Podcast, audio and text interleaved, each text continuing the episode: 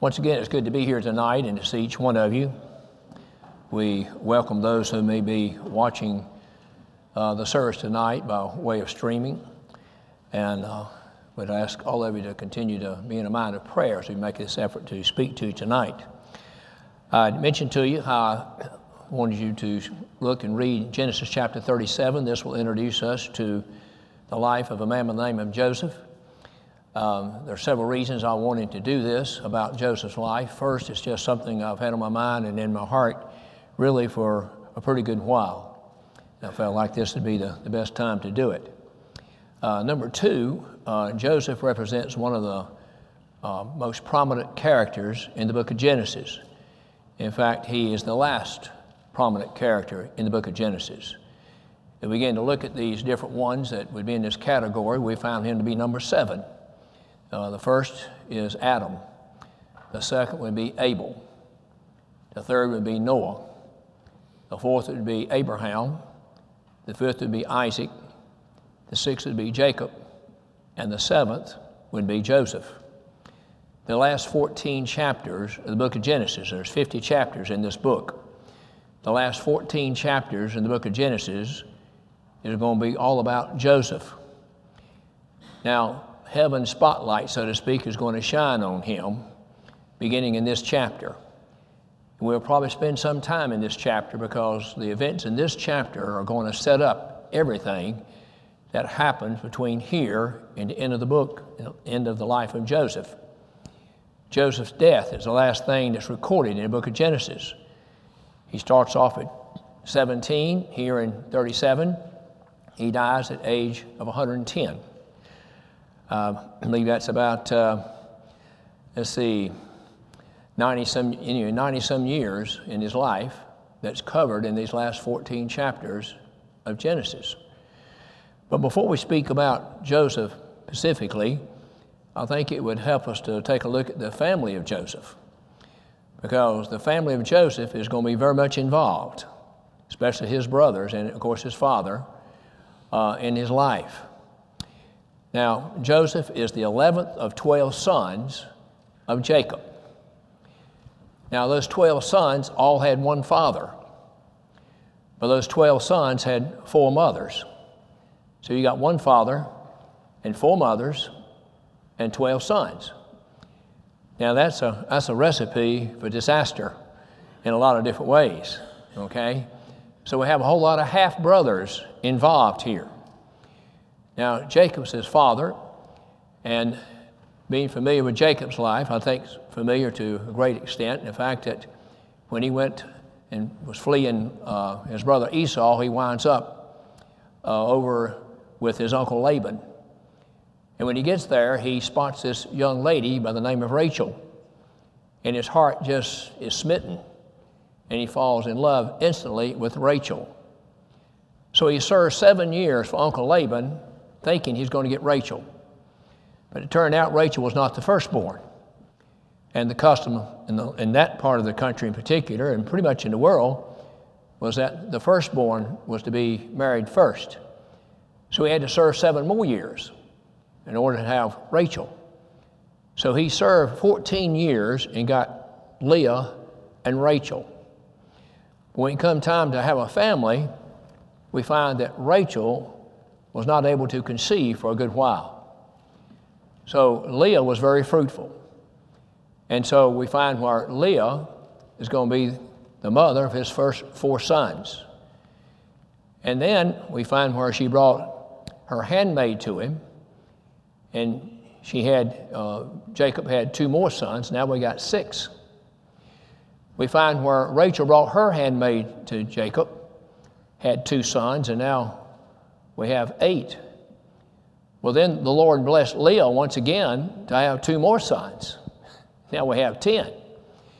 But in Genesis 30, we find where the Bible says that the Lord remembered Rachel, and the Lord hearkened unto her, and God opened her womb. God did three things for Rachel. He remembered Rachel. That word remember doesn't mean that he had forgotten about her and all of a sudden he's thinking about her. It means that he's going to do something special for her. So he remembers her and he hearkened unto her, which tells me that Rachel had pleaded and begged in her prayers that God might bless her to conceive. So he hearkened unto her, and then he blessed her to conceive, and she brought forth a son, and she named him Joseph. Now, the name Joseph is important. It means adding, which means fruitful. He was going to have a very fruitful life. Now, as we look at the life of Joseph, one of the things we want to do in particular is find as many places where we see something in Joseph's life, something he did, something he said that should remind us of the Son of God. He's a type of the Lord Jesus Christ in more ways, I believe, than any Old Testament character. Some people have said they have found at least a hundred different ways that Joseph is a picture, a type of the Lord Jesus Christ. I don't know if we'll find a hundred or not. That's a lot, right? But we should be able to find quite a few. When we speak about someone being a type or a picture of someone or something in the New Testament, it just simply means there's something about that person's life or about that place or location or whatever it may be uh, that should remind us of something that we've read and studied over here in the New Testament. So Joseph is, is a type of the Lord Jesus Christ, again, in many different ways. So she calls his name Joseph, and it means adding, and she says, For God shall add to me another son. Now, I don't know how she knew that unless God just impressed upon her mind and heart that he's not going to be your only child. She just knew she was going to have another son, which she did. She conceives again. And this time she's going to have a son by the name of Benjamin. That'll be son number 12. And she died in childbirth. And as she was dying in childbirth, she called his name Ben-oni, which means son of sorrow. But Jacob named him Benjamin, which means son of my right hand. Now, Benjamin, in this way, is also a type of the Lord Jesus Christ because there's never been a man of sorrow any greater than Jesus himself. One of the things said about Jesus by prophecy by the prophet Isaiah, Isaiah chapter 53, that he was a man of sorrows and acquainted with grief. But also, we know that when the Lord Jesus Christ ascended into heaven after his resurrection and spending 40 days on this earth, that he went into heaven and sat down on the right hand of the majesty on high. He indeed is the, you know, the son of my right hand. And it's at least, at least six, maybe seven or so different uh, verses that bring that to attention that Jesus Christ sat down the right hand of the majesty on high. Hebrews 1 3, for example, he said, being the brightness of his glory and express image of his person, when he had by himself purged us from our sins, he sat down on the right hand of the majesty on high. So Joseph's younger brother, Benjamin, is a type of Christ, the standpoint of the two names uh, that both Rachel and Jacob gave him at his birth. And again, Rachel died in childbirth. So nothing is really said about Joseph from the time that he's born until we get to Genesis chapter 37. And he's 17 years of age. Think about that now. As you begin to study his life, we're not talking about a man who's 30 or who's 40 or 50 or whatever. We're talking about a 17 year old teenager, 17 year old young man. Now, in the congregation tonight, we have several teenagers. Uh, Brother Ty is 18, Brother Ryan is 16. So Joseph is right in between the two of you. So just think about that. Just get that in your mind. A 17 year old boy, young man, I, I think we say young man, because in the time that Joseph was born, I'm very certain he began to be very active in learning trade, uh, trade or uh, doing his chores and doing different tasks. And I believe uh, people matured quicker uh, in that day and those circumstances when they were given jobs to do outside rather than sitting in the house looking at a iPad or television or a computer screen or whatever. And so this is Joseph's life. This was the life of every child as they came in this world and grew up. Uh, they didn't wait till they got to be grown and about ready to leave home to give them a task to perform. I'm sure Joseph uh, began to learn many things as a small boy, as a four years old, five, eight, ten, twelve, and now we come to the point where he is 17 years of age. So keep that in mind tonight. So, again, the last 14 chapters of Genesis be devoted to the life of Joseph. Now, this chapter opens up by saying, And Jacob dwelt in the land of wherein his father was a stranger, in the land of Canaan. Now, he's talking about Abraham. Now, also think about this the father of Joseph was Jacob, his grandfather was Isaac, his great grandfather was Abraham. How would you like to have a legacy like that? I mean, you know, how, uh, uh, looking back, you know, uh, at your kinfolks here. His father's Jacob, his grandfather's Isaac, his great grandfather is Abraham. Abraham was the beginning of the Jewish race, of the nation of Israel. Uh, Abraham, Isaac, and Jacob are grouped together numerous times, especially in the New Testament. The Lord Jesus Christ said, They shall come from the east and the west, and they shall sit down in the kingdom of God with Abraham, Isaac, and Jacob. There's something about Abraham, Isaac, and Jacob that those who are in the kingdom of heaven have a connection to. When you look at Abraham, he's a picture of election. It was God who chose Abraham. Abraham didn't choose to leave the land there of the Chaldees. God chose him. God laid his hand on him, God called him. And God told him to get up out of that land, away from his kindred, go to the land that he would show him. Isaac is a picture of the Lord Jesus Christ, a standpoint of his a miraculous conception. Who was his mother? His mother was Sarah. How old was she when she had Isaac? She was 90 years old. How old was Abraham? He's 100 years old. They were old and well stricken in years when Isaac was conceived. He had a miraculous conception, just like the Lord Jesus Christ did. And then Jacob, how he represents uh, the Lord's people in so many ways. You know, uh, Jacob showed no, no interest in God for a good part of his life until the Lord found him in a desert land in a waste howling wilderness. And there is when God revealed himself unto him, and Jacob's life takes a turn, obviously, for the better. His name means supplanter, it means trickster. So, this is the family that Joseph comes from. Maybe today, you know, somebody with the last name of Bush or Kennedy might say, Well, let me tell you a little bit about my kindred and they can just rattle off all these people that are well known historically in politics and out here uh, in, the, in the world. But Joe says, Well, my father is Jacob, and my grandfather is Isaac. My great grandfather is Abraham. And you can't get much better than that. So now we have Joseph at 17, and they're in Canaan's land right now. But this is a different time than when we read in the book of Joshua. In the book of Joshua, we find where Joshua leads an entire nation of people across the Jordan River into the land of Canaan. Now, they're going to occupy that land based upon God's promise to give it to them. But right now, we just find Jacob and his 12 sons. Now, he also did have a daughter by the name of Dinah.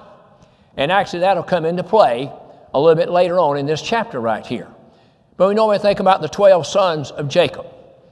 So they're in the land of Canaan. We find that Joseph is 17, uh, and he's feeding the flock with his brethren. Now, this is, shows something about his occupation. Well, I, I hope that uh, we've already, all of us here tonight, have already picked this one up because he's a picture of the Lord Jesus Christ in the standpoint that he was a shepherd. Now, early before Joseph, we find, you know, Abel was a shepherd, and later Moses was a shepherd. And David was a shepherd, all pointing to Jesus Christ. But here, Joseph, the first thing we find that Joseph is doing is feeding his father's flock with his brethren, his older brethren. Now, the Lord Jesus Christ is brought to our attention in John chapter 10 as the good shepherd of the sheep, isn't he? You know, he said, I know my sheep, they hear my voice, they follow me. I know my sheep, they're, um, uh, again, my voice is what they hear. They follow me. I give them eternal life. Uh, no man can pluck them out of my hand. They shall never perish. And my Father which gave them me is greater than all. No man can pluck them out of my Father's hand. So the Lord Jesus Christ was in as the good shepherd to us. In Hebrews chapter 13, verse 20 says, Now the God of peace that brought again from the dead, that great shepherd of the sheep, the Lord Jesus Christ. Now here he's referred to as the great shepherd in his resurrection. And the Apostle Peter tells us in 1 Peter chapter 5, as he instructs the elders to feed the flock of God which is among them, he said, Then when the chief shepherd shall appear. Ministers oftentimes referred to as shepherds, as under shepherds. That's, that's what we are. We're an under shepherd to the great shepherd, the chief shepherd, the good shepherd, which is the Lord Jesus Christ. But he's the chief shepherd. He's also, of course, the returning shepherd. So we see the name of Joseph means something, and his occupation means something. Now, let's go back to his name just for a moment here, because that's not the only name that Joseph will be given. Joseph is given that name by Jacob and Rachel. Rachel calls his name uh, Joseph. But in the 41st chapter of Genesis, and we don't want to get too far ahead in this, we find where Pharaoh gives Joseph a second name. And it also points us to the Lord Jesus Christ. And that name means revealer of secrets. Revealer of secrets. Well, what did Jesus Christ reveal while he was here in this world? Well, he revealed the Father's love, didn't he? When he was baptized, a voice rang out from heaven saying, This is my beloved Son, of whom I'm well pleased. Jesus revealed the love of the Father to him.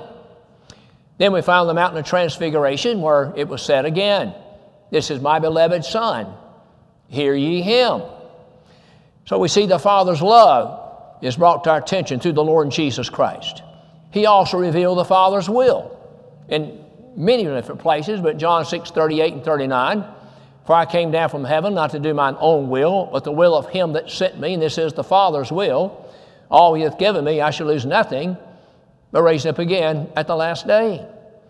He also revealed the minds and hearts of men and those he interacted with. He revealed that, didn't he? Look in John, uh, Luke chapter 7, for example. We find where Jesus Christ is in the home of a Pharisee who invited him for a meal. And that was a highly unusual thing. Apart from Mary and Martha and Lazarus, uh, Jesus didn't get many invitations, I can assure you that. But on this occasion, a Pharisee, he invited him. But there was a sinner woman that was there.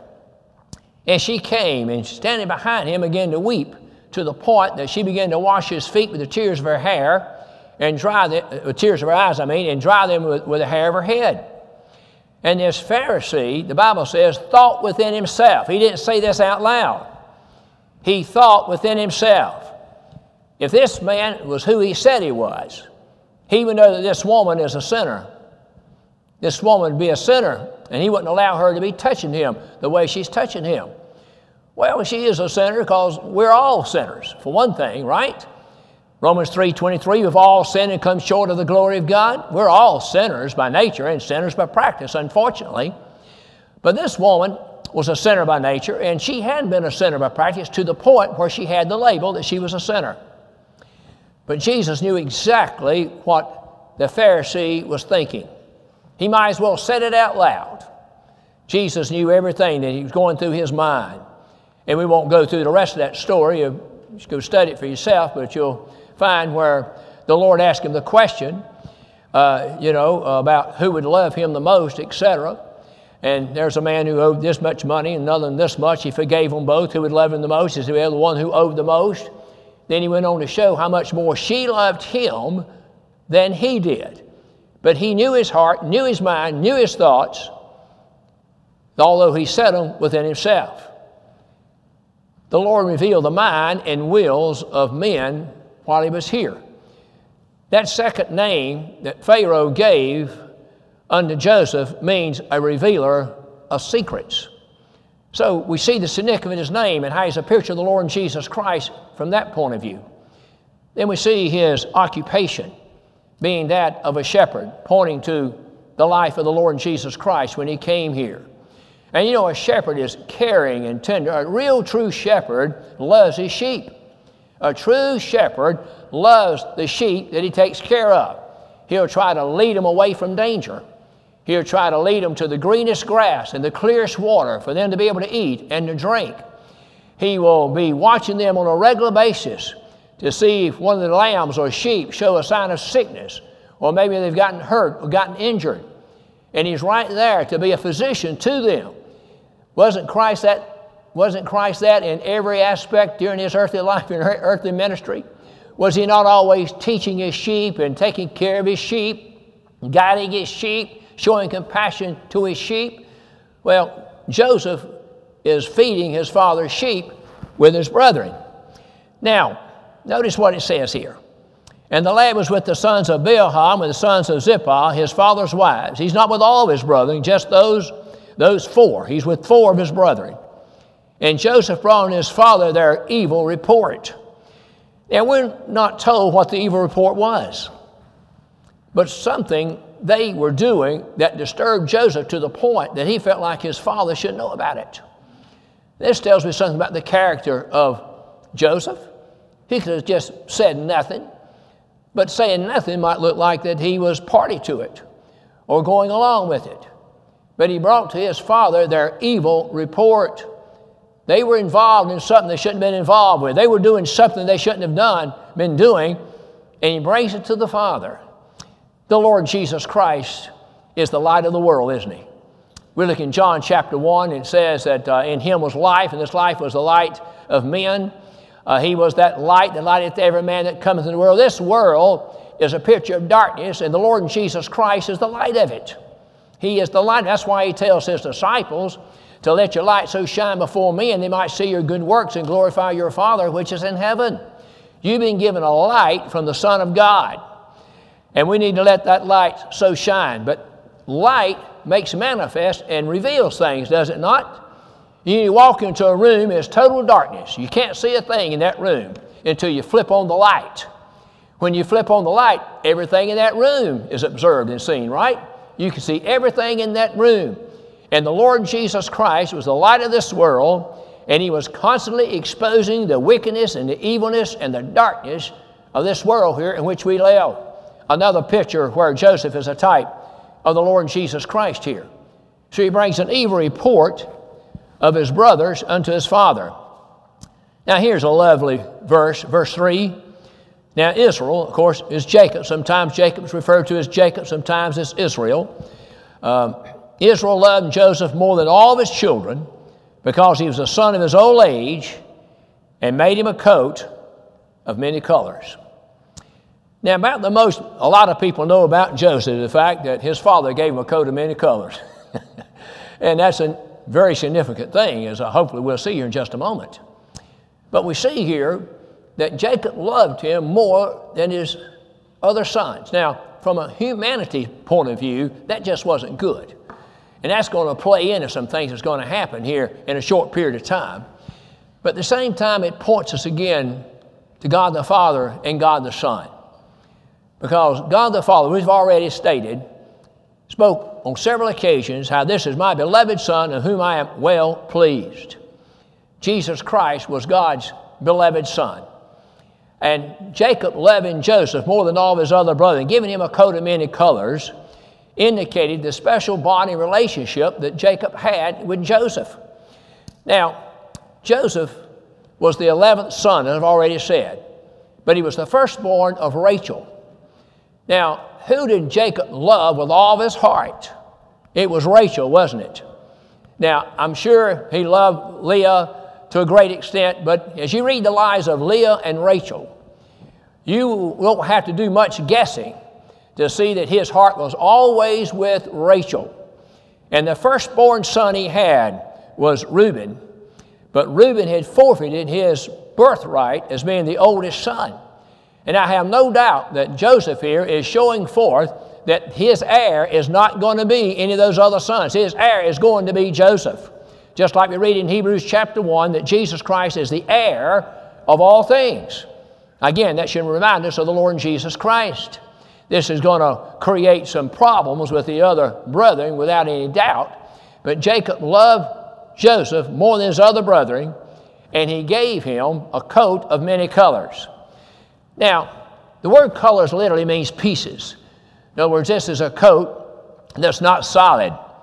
This is a coat made up of different pieces, different pieces of different colors, so it's a coat of many pieces in many colors. You know, uh, the Apostle Peter, how he describes the grace of God? The Apostle Peter describes the grace of God as the manifold grace of God. That means there's different parts to it, there's different aspects of the grace of God. Now, I've heard some of our ministers make this statement uh, a number of times over the years uh, that preachers have preached too much grace. that the Lord's people have been rocked in the cradle of grace. I don't think you can preach too much grace, okay? But I do believe it needs to be balanced. And so our ministers indeed did. I can remember growing up in the old Baptist church as they would emphasize over and over and over again the, you might say, the saving grace of God, how we're saved by the grace of God. Ephesians 2 8 was a favorite text to take. For by grace are you saved through faith, that not of yourself. It's the gift of God, not of works, lest any man should boast. And I love that text. I love to quote that text, read that text, preach from that text, hear that text preached from. But there's grace for every aspect of our life. There's saving grace, there's serving grace, there's living grace, there's giving grace, and there's dying grace. And you can't preach too much grace if you're covering these different categories of grace, you see. A balanced picture, in other words, is what we have here. Peter says that the grace of God is the manifold grace of God. It's like the rainbow, it has so many colors in it. And like a diamond turned in so many different directions. You know, it shows the beauty of that diamond. That's the way grace is. Now, if you look in the book of James, chapter 4, he says, For he giveth more grace. How can you preach too much grace that the Bible says He gives more grace? it's not a matter of preaching too much grace, it's just a matter about preaching uh, uh, too much of a certain aspect of God's grace and not showing how important God's grace is for daily living here in this world. Every day when you get up and you breathe your air, God's grace just fell upon you. When your feet hit the floor and you got life still and you got strength, and you got health enough to go about your daily activities and go to your job, God's grace has just been bestowed upon you. Whenever you take a look at your wife and your children and see how wonderful, how blessed you are, you know what? You're looking at God's grace in your life. Who here tonight deserves these kind of blessings? Who here tonight deserves uh, the blessings of life? Nobody does. If you begin to really look at our lives, how far short that we've come, we just do not deserve it. We just do not deserve. He gave him a coat of many colors. Now, the coat of many colors, if you take a look at the Bible, the Bible's the best, best interpreter of itself. The coat of many colors that Joseph wore gave him uh, identity. It showed a distinction. At a distance, if you saw Joseph coming, you didn't have, wouldn't have no trouble picking him out who he was because he had a coat on nobody else wore, right? Nobody else wore that coat. It was only for Joseph, and only Joseph wore that coat of many colors, a coat of distinction. If you look in Judges chapter 5, you will find uh, where it's a coat of distinction from the standpoint um, that those who were daughters of virgins, uh, kings, I mean, that were virtuous daughters of kings, they would wear a coat of many colors. Uh, you'll find warriors. Go to 2 Samuel chapter 13. You'll find warriors who came back from battle. They were victorious. They would wear a coat of many colors uh, when they came back to their homeland. And when the people saw the horses coming, they didn't have any trouble figuring out which one was the commander because he had a coat on, nobody else had a coat on like it. So that coat of many colors showed distinction. And if we take a look at the life of the Lord Jesus Christ, and I can see this is about all we'll get to tonight. All right? Uh, look at the life of the Lord Jesus Christ. He wore that coat of many colors from the time he was conceived to the time he went back to glory. Who else has ever had a conception like Jesus? Can you name me anybody else tonight uh, that was conceived other than by the seed of a man? no, you can't. Just one. The Lord Jesus Christ in fulfillment of Scripture, just like Genesis 3.15 was fulfilled when the Lord said unto the woman, and to the serpent rather, that uh, the seed of the woman would bruise the head of the seed of the serpent. Not the seed of the man, but the seed of the woman. He's talking about the virgin birth of the Lord Jesus Christ. Mary is set aside, handpicked by God to bring forth His Son into this world. And from the standpoint of His his conception in her womb by the power of the Holy Ghost, he was given that coat of many colors at that very point when Jesus was baptized. You know how many people was baptized when Jesus was baptized? Well, I don't either. but I know it was a lot. there was a lot of people. John the Baptist is baptizing a lot of people in Jordan's River, right? A lot of people. But then here comes one man. One man, and the Holy Ghost comes down upon him, signifying who he is. And John points him out as the Lamb of God, which takes away the sin of the world. And when he baptizes him, a voice rings from heaven saying, This is my beloved Son, whom I am well pleased. And the Holy Spirit came down upon him in the bodily form and shape of a dove. It didn't happen on anybody else. That only happened with Jesus. Here's his coat of many colors he's wearing, a coat of distinction. You didn't have any trouble deciding who Jesus was. All the people John baptized, you didn't have any trouble deciding who Jesus was, right? You knew who he was. Jesus, when he went to the cross, he died a death unlike a, any death anybody has ever died before. The Lord Jesus Christ has said, I have power to lay down my life, I have power to take it again. And the Lord Jesus Christ hanging upon the cross with nails in his hands and nails in his feet. The Roman soldiers, yes, they crucified him, but I'm telling you, the Lord Jesus Christ did not die one second sooner than he purposed to die. He laid his life down. His death is unique. He's the only one to rise from the dead by his own power. He's the only one to ascend into heaven by his own power. Somebody said, Well, uh, Elijah went to heaven, didn't he? Yes, but not on his own power. God sent a, sent a, a, a chariot and horses to get him, and he went to heaven in a whirlwind. I'm telling you, the Lord Jesus Christ wore a coat of many colors that the Father gave unto him and he wore from the time of his conception to the time of his ascension, and he sat down the right hand of the majesty on high. The brethren hated him for this. You notice the word hate here in verse 4. When his brethren saw that their father loved him more than all of his brethren, they hated him and could not speak peaceably unto him. And Joseph dreamed a dream, and he told it to his brethren, and they hated him yet the more. The second time, they hated him, they hated him yet the more. And he said unto them, Hear, I pray you, this dream which I have dreamed. For behold, we were binding sheaves in the field. And lo, my sheaf arose and also stood upright. Behold, your sheaves that stood round about and made obeisance to my sheaf. Now, get that picture in your mind. And his brethren said to him, Shalt thou indeed reign over us? Or shalt thou indeed have dominion over us? And they hate him yet the more for his dreams and for his words. We notice they hate him for two reasons they hated his person and they hated his words. When Christ came to this world, they did the same. They hated him for his person and they hate him for his words. If you look in John 5 and 18, you'll find where the Lord Jesus Christ uh, has, the Jews on this occasion are attempting to, to kill him because he's not only, in their minds, broken the Sabbath, but he's also claimed to be the Son of God. In other words, that's his person. They hated him because he claimed to be God's Son. In John chapter 10, the Lord, they pick up stones to stone him with, and, they, and the Lord said, Why do you pick up stones to stone me with? And they said, he said, What good work do you stone me for? And they said, For good work we stone thee not, but thou being a man has made thyself God. Jesus wasn't a man who made himself God, he was God who became man, you see.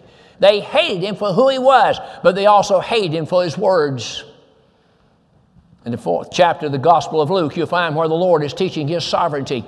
And after he taught his sovereignty, showing how that God had taken care of a widow woman in Elisha's day, uh, in Elijah, Elijah's day, who was not a Jew, she's a Gentile, and how he had cleansed a leper in Elisha's day, who was not a Jew but a Gentile, the Bible says they took him and they thrust him out of the city. Can you imagine that? And they brought him to the brow of the hill, which means the edge of the hill, to cast him down headlong. Why was this? Because they hated him for the words that he spoke. You know what the Bible says, what Jesus did then? Says he just passed through the midst of them. he just passed through the midst of them. These two dreams that he had one is, shows his earthly dominion, one shows his heavenly dominion. The first one, they're binding sheaves in the field. That's his earthly dominion. And I can assure you that the Lord Jesus Christ is Lord of Lords and King of Kings on earth. He's Lord of Lords and King of Kings in heaven. And the second one had to do with the sun and the moon and the stars, how they all did obeisance unto him. Well, what does that signify? The sun represented Jacob. The moon represented his mother, and the 11 stars represented his brethren. And when they heard that, they just hated him more. Three times it says they hated him the more, and then we're told that they ended him. Jacob heard this, and he rebuked Joseph for this. But then the Bible says, But Jacob observed the saying. He observed the saying. And we will close here tonight at this point. Now, the Lord Jesus Christ has an earthly reign, the Lord Jesus Christ has a heavenly reign, doesn't he? Joseph here, I think we've already found six or eight pictures and types of the Lord Jesus Christ, correct? So we'll bring it to a stop here. Go back and read the 37th chapter, and you can read chapter 37 through chapter 50 for the entire life of Christ, but go back and, and just dwell in chapter 37 on what we've spoken of tonight and look at the rest of this chapter. And Lord willing, we'll pick up on this in our next opportunity.